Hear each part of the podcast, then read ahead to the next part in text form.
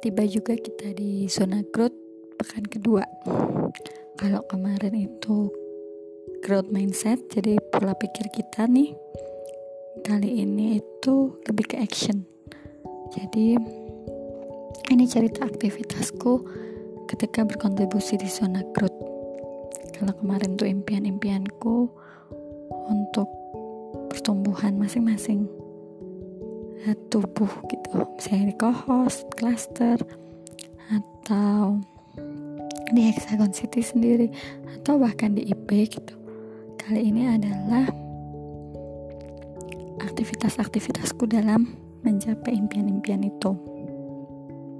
Karena aku belum terdaftar di kepengurusan IP mana pun jadi masih sebatas impian harapan gitu ya kemudian pekan ini masih seperti pekan yang lalu juga gitu. Aku sengaja mengambil peran di klaster. Meskipun sebenarnya untuk growth ini kita cukup hanya di co-host gitu. Kenapa? Di co di co-host saja itu masih belum beres ngapain kita mengirim orang untuk ke klaster gitu? Tapi ya sudahlah nggak apa-apa gitu ya. Nah, sesuatu yang aku hindarin banget di co-host mengerjakan sesuatu dengan melisting atau mendaftar mendata ngelis di list di data eh ternyata kejadian lagi di cluster gemes gatel. Gitu deh gitu. Kayaknya itu kok aduh yang dilakuin kok begini-begini terus gitu. Hmm.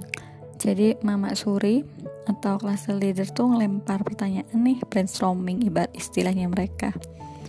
Kemudian kita menjawab brainstorming satu brainstorming dua pertanyaan satu pertanyaan dua. Kemudian dijawab dengan cara mengelis bukan berdiskusi.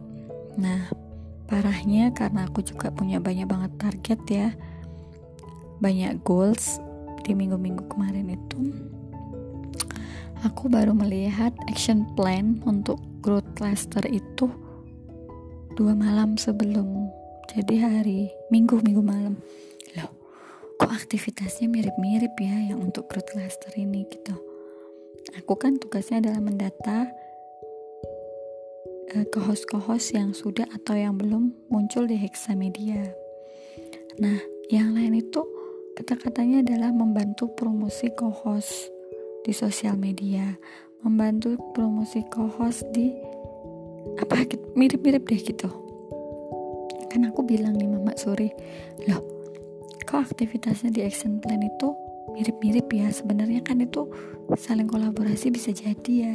Jadi misalnya nih aku yang mendata kemudian aku ngasih ini ke timku yang growth cluster itu mbak ini mbak yang butuh dikerjakan untuk uh, promosinya gitu ini mbak yang butuh dibawa ke IG atau HCTV kita kita lihat aja nanti gimana itu follow up atau tindak lanjut dari apa yang sudah kita kerjakan di crew cluster. Yang sebenarnya aku gak kecewa sih gitu. Kok gini ya gitu? Sudah diarah-arahkan pun uh, alasannya adalah timbang pusing mong timbang oleng mong gitu. Sehingga memang kurang kurang memuaskan nah di kohos ini ada sesuatu yang menarik minggu-minggu ini minggu-minggu orang sudah jenuh, udah capek. Terlebih dalam proyek kita ini sebenarnya bukan sesuatu yang menyenangkan. Kalau aku suruh bikin aliran rasa, aku akan bilang, apakah anda bahagia dengan proyek passion anda gitu? Hmm, biasa aja sih gitu. Kenapa? Karena aku bahagia ketika mereka bersama mereka gitu. Bukan bahagia karena project passionnya bukan, tapi karena bersama mereka, karena bersama teman-teman gitu Nah, kemudian apakah aku kemudian menjadi beban melakukan usaha-usaha atau kegiatan aktivitas-aktivitas enggak gitu. Kenapa? Karena aku orangnya responsibility. Jadi sebisa mungkin aku membantu menyelesaikan tugas-tugas yang ada di co-host. Nah, untuk template itu aku seperti biasa gitu bikin jamboard untuk pekan satu pekan dua kemudian aktivitas ya seperti yang tadi aku bilang list nah kita list nih aku sama Mbak Nia sama Budi Linda kita list kemudian mereka milih itu aja Masya Allah, kalau belum mepet jurnal, belum pada milih loh mau ngerjain apa. Nanti kalau udah mepet-mepet baru mereka ngeh bahwa padahal aku sudah menulis ya. Teman-teman tolong update status aktivitasnya setiap pagi, maksimal jam 7 pagi gitu. Kenapa? Karena jam 9 ke atas aku sudah mulai ke kerjaan Hexagon City ya di balai kota gitu. Jadi jam 7 itu maksimal aku adalah mengerjakan kerjaan-kerjaan kohos, cluster kayak gitu. Itu tuh gak ada loh yang bergerak namanya. Kan aku sengaja tuh di pinggir aku tulis nama-namanya dia, mereka bukan nama dia. Aku meletakkan foto Twibbon mereka yang untuk jadi koresponden kan. Kemudian aktivitasnya udah tak tulis nih ada lima kalau nggak salah tuh kemudian kan itu bergerak ya setiap hari mungkin ada yang sudah melakukan atau in progress kemudian ada yang dan atau yang sudah di approve gitu itu gerak-gerak loh sampai amin satu baru mereka aku udah posting ini mbak aku sudah ini mbak jadi kan otomatis semuanya langsung di approve ya dan approve nya ini juga tidak bu aku nggak tahu ya bu ketuk ini kasihan juga itu bu ketuk sebenarnya gitu Sudahkah mereka melihat? Sudahkah buku ketuk ini melihat? Oh iya benar sudah diposting. Oh belum diposting, tapi sudahlah di approve aja gitu. Nah, ada hal seru nih yang terjadi di co-host gitu. Sedih sih sebenarnya gitu. Kan saat kita kita kan punya jatah revisi ya, tapi aku nggak tahu jatahnya berapa gitu. Kalau standar sih katanya dua, tapi di Om Oyo tuh nggak ada. Kemudian ada drama di mana penghubung ini tidak mau lagi menjadi penghubung karena asumsi dia kita itu merepotkan tidak terstruktur kemudian tidak detail gitu aku marah sebenarnya mbak. Apa mendengar suaranya gitu mendengar kata-katanya. Tidak terstruktur kok. Jadi seolah-olah dia itu tidak berada di pihak kami tapi justru berada di pihak penerbit gitu. Harusnya kan dia berada di pihak kami menerjemahkan mau kami ke penerbit gitu. Tapi ini enggak gitu. dia malah nyalah nyalahin kami. Padahal yang kami lakukan itu berusaha untuk membuat buku ini menjadi sempurna dengan harga yang lumayan mahal tapi hasilnya bagus gitu. Terus dia mutung dong gak mau lagi jadi penghubung. Uh, alasannya terlalu banyak maunya lah sport jantung lah. Emang kalau sport jantung cuma dia doang.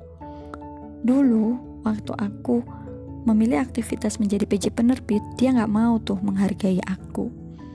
Dia nggak pernah mau. Kalau aku minta tolong, Mbak tolong dong diupdate progresnya di penerbit, nggak pernah mau. Dia mesti langsung ke tuh. Tapi setelah dia ada tantangan nggak mau dia nyelesain, dia tak apa? Dia lebih memilih mundur. Buat aku tuh nggak fair banget dia gitu. Apa ya? lari gitu dari tanggung jawab gitu untungnya ada satu temen yang mau ya sudah saya jadi penerbit gitu dan memang mungkin dia lebih tepat ya karena sebenarnya sebelum kejadian ini dia juga udah menawarkan diri nih temen nih yang akhirnya menggantikan dia gitu gimana kalau aku membantu untuk mengkomunikasikan ke penerbit gitu. Karena sebenarnya kan yang mendesain kemudian membuat rencana layout nanti bentuknya begini begini itu kan si penghubung kedua ini gitu. Dia nggak mau. Udah satu pintu aja dari aku gitu. Setelah ada masalah dia kabur. Ada repot. Yang bikin kesel dia dia itu merasa sibuk gak punya waktu minta minta untuk dibantu bikin MOU sudah tak buatin MOU di sela-sela kesibukan di balai kota. Kemudian dia mengganti MOU tanpa kata. Dia itu nggak punya adab kalau menurutku. Kenapa? Nggak ngomong loh. Mau ganti ya MOU-nya itu terlalu ribet? Enggak tahu-tahu aja diganti aja. Terus dikirim ke penerbit. Ya kenapa nggak dari awal dia bikin aja sendiri MOU-nya toh itu tugas dia kok. Dia juga kan perannya sebagai sekretaris gitu. Kalau kayak gini kan kerja dua kali ya. Uh, dia nggak mikir gitu perasaan orang. Empatinya tuh nggak ada gitu. Kalau empatinya dia, dia mesti akan mikir oh iya mamang udah uh, di sela-sela waktunya udah nyempatin bikin. Kemudian kok ternyata mamong ribet banget ya. Oh coba tak minta deh sama mamong untuk nggak dipakai boleh nggak? gitu enggak loh nyebelin banget tuh orang pokoknya. Eh sekarang juga gitu. Dulu kerjaan tak pegang dia nggak bolehin. Dia yang mau jadi penghubung. Kemudian aku jadi PJ penerbit.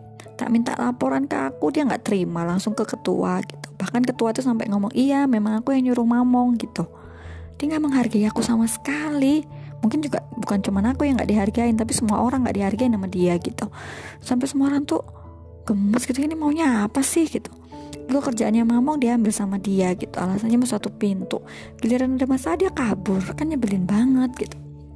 Terus aku bilang udahlah uh, kalau aku mau jengkel-jengkel nggak selesai-selesai gitu. Terus aku bilang udah kembaliin aja perannya dia ke sekretaris gitu. Sini aku tak backup kan waktu itu waktu pekan pertama aku ambil aktivitas untuk backup Mbak Risma kan karena Mbak Risma tuh lagi hamil kemudian dia LDM terus dia juga punya banyak masalah gitu di rumah gitu yang adiknya.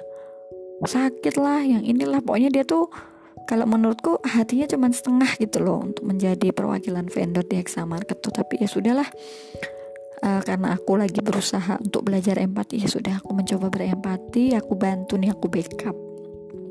Tapi kan aku tidak punya waktu ya untuk ngumpulin harta yang berserakan di chat gitu. Aku minta tolong lah pada ketua. Mbak boleh nggak aku minta tolong uh, harta-harta yang berserakan di chat itu disimpankan? Nanti aku pakai untuk linknya untuk ke penyambutan reseller. Aku mau bikin narasi penyambutan reseller nih gitu. Oh ya mong gitu. Terus bu ketua ini minta tolong lah sama dia nih yang sekretaris ini gitu eh jawabannya enak banget tuh. Nggak mungkin dong aku manja harusnya kan yang ngumpulin yang bikin ya. Nggak mungkin dong aku manjatin chat gitu. Kalau kayak gini aku apa ya kemarin dia kata-katanya itu nyebelin banget nyakitin banget gitu loh kata-katanya. Aku tuh bertahan cuman karena temanku masih ada yang beli buku. Ngapain dia bertahan demi kayak gitu gitu? Ya udah pergi-pergi aja gitu malah nggak jadi beban gitu.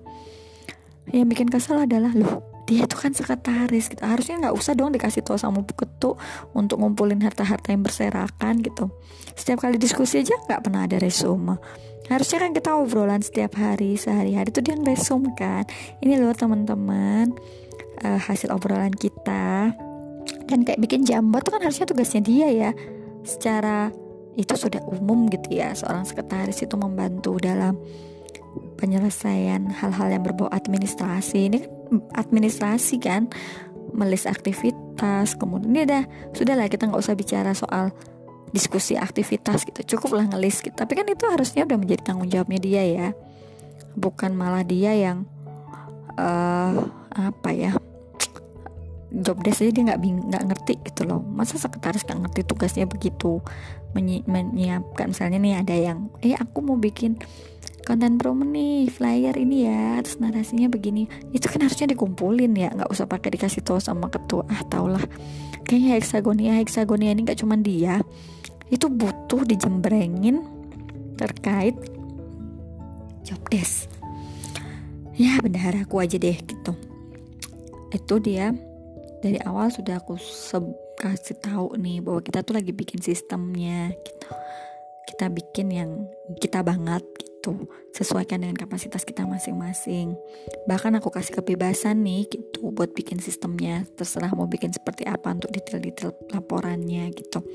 Yang pasti kita harus punya itu laporan akun personal atau akun heksagonia dalam bayanganku ya.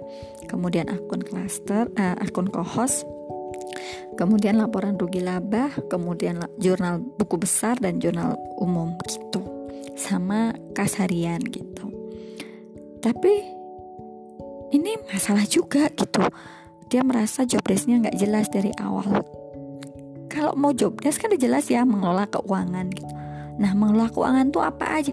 Masa iya harus tak jelasin nih kita lagi bangun sistem kok gitu. Aku tuh ngerasa di sini ini nih aku ada kegagalan gitu ketika membangun. Oh ternyata aku tidak bisa ya bekerja dengan tim yang belum siap untuk bukan menjadi pegawai gitu tapi menjadi seseorang yang uh, bermindset uh, bertumbuh gitu berproses. Gitu. tapi sementara ini kok timku itu lebih banyak menjadi pegawai gitu. Jarang menjadi inisiator gitu. Alhamdulillah tuh masih ada satu admin di eh, apa jasa usaha jasa gitu. Dia inisiatornya bagus gitu. Jadi begitu dia gabung kemudian aku pasrahin itu dia memang banyak ini inisiatornya banyak dari dia gitu. Dan itu memang tim ya. Di Jogja juga dia tim gitu. Nah yang ini yang yang lain ini gitu. Kok aduh kok mentalnya mental pegawai ya. Masuk minta job desk jelas tugasnya harus jelas nggak mau bantu yang lain gitu. Padahal aku tuh impiannya adalah membuat tim tim itu tuh yang saling membantu saling belajar gitu. Jadi nggak melulu nih bendara ngurusinnya uang doang. Siapa tahu dia punya pengalaman uh, jualan kemudian dia bisa ceritakan kan pengalamannya buat nambah gitu. Manajerku yang satunya juga iya. Dia datang itu detail sudah lengkap gitu. Dia tinggal menjalankan aja gitu. Itu aja masih banyak yang bolong-bolong gitu sampai aku kepikiran bikin KPI gitu. Tapi aduh waktunya buat bikin KPI mending buat ngerjain konsep yang belum selesai. Kayak tindak lanjut pitching itu kan belum selesai. Kemarin bikin hitungan atau rekapan untuk dana investasi itu juga belum tepat dipakai gitu. Karena belum bisa menjelaskan kenapa kepada project ini kita investnya sekian gitu. Jadi masih data-data itu masih belum lengkap sehingga aku tuh kayak kerja dua kali gitu. Kadang nyesel ya kenapa? Dulu nggak tak kerjain sendiri malah jadi mindon gawe nih gitu. Bahkan anggaran aja itu aku yang bikin sendiri gitu. Aku tuh pinginnya tim itu tuh kita tuh bertumbuh bersama gitu loh. Jadi kalau misalnya mbak aku punya uh, jadi apa ya mereka tuh berinisiatif gitu loh. Kita tuh kan lagi bikin sistem ya kadang aku tuh merasa ya Allah aku tuh sendirian gitu. Tapi ingat lagi kata ibu pemimpin yang seorang yang besar itu sendirian loh. Aku nggak deh aku pengennya kalau jadi besar itu ya bareng-bareng sama tim nggak sendirian kayak gitu. Tapi di sini aku jadi tahu gitu wow ternyata bakat learnerku itu nggak main-main gitu. Dan aku siap dengan segala tantangannya gitu. Terutama tantangan yang berbau dengan inner child ini yang agak menantang dan menguras energi gitu. Tapi aku berhasil melewatinya gitu ketika di city leader gitu. Karena penempatan raci yang tidak tepat gitu. Tapi gitu kok di dalam tim BUMH ini kejadian lagi gitu. Dan aku nggak tahu di mana letak salahnya gitu. Tapi aku yakin kok bisa menuntaskan hmm, tugas-tugas hmm, ini dengan paripurna Nah, nanti tinggal dibikin sistem tuh kalau pun udah selesai, sama market masih jalan, siapa yang mau, mau menjalankan hariannya gitu. Karena kan transaksi nggak mungkin dong berhenti, kemudian nunggu bunsol baru nanti ada transaksi lagi kan nggak mungkin. Nanti tinggal kita siapkan sistemnya untuk bisa kita lakukan itu gitu. Sekian deh kayaknya cerita growth zona growth pekan kedua aku gitu. Seru banyak hal baru yang ku pelajarin gitu. Tapi tantangannya tidak pernah lepas dari seputar empati. Kadang aku mikir hmm apa aku salah ya pilih karakter empati ini gitu. Tapi kalau dilihat aku semakin kuat sih gitu. Meskipun ada kadang menangis dalam ya Allah apa yang harus aku lakuin? gitu. Kok kayaknya berat banget gitu. Tantangannya itu kayak gantian gitu bahkan kita sudah terbuka pun lawan bicara itu belum tentu terbuka dan mengungkapkan perasaannya gitu. Sehingga itu masih mengganjal tapi bener ya kadang sudahlah gitu mungkin memang bukan bulu yang sama gitu. Sehingga memang sudah cukup sampai di sini saja jodohnya. Ya gitu tadi cerita growth mindsetku. Jadi aku bertumbuh untuk tidak merasa terabaikan hanya karena diabaikan tidak merasa tidak berarti hanya karena tidak dianggap, tidak merasa tidak mampu hanya karena merasa gagal. Hmm. Itu adalah growth mindset yang sedang aku kembangkan dan oleh Allah pun ujiannya melalui itu. Seru.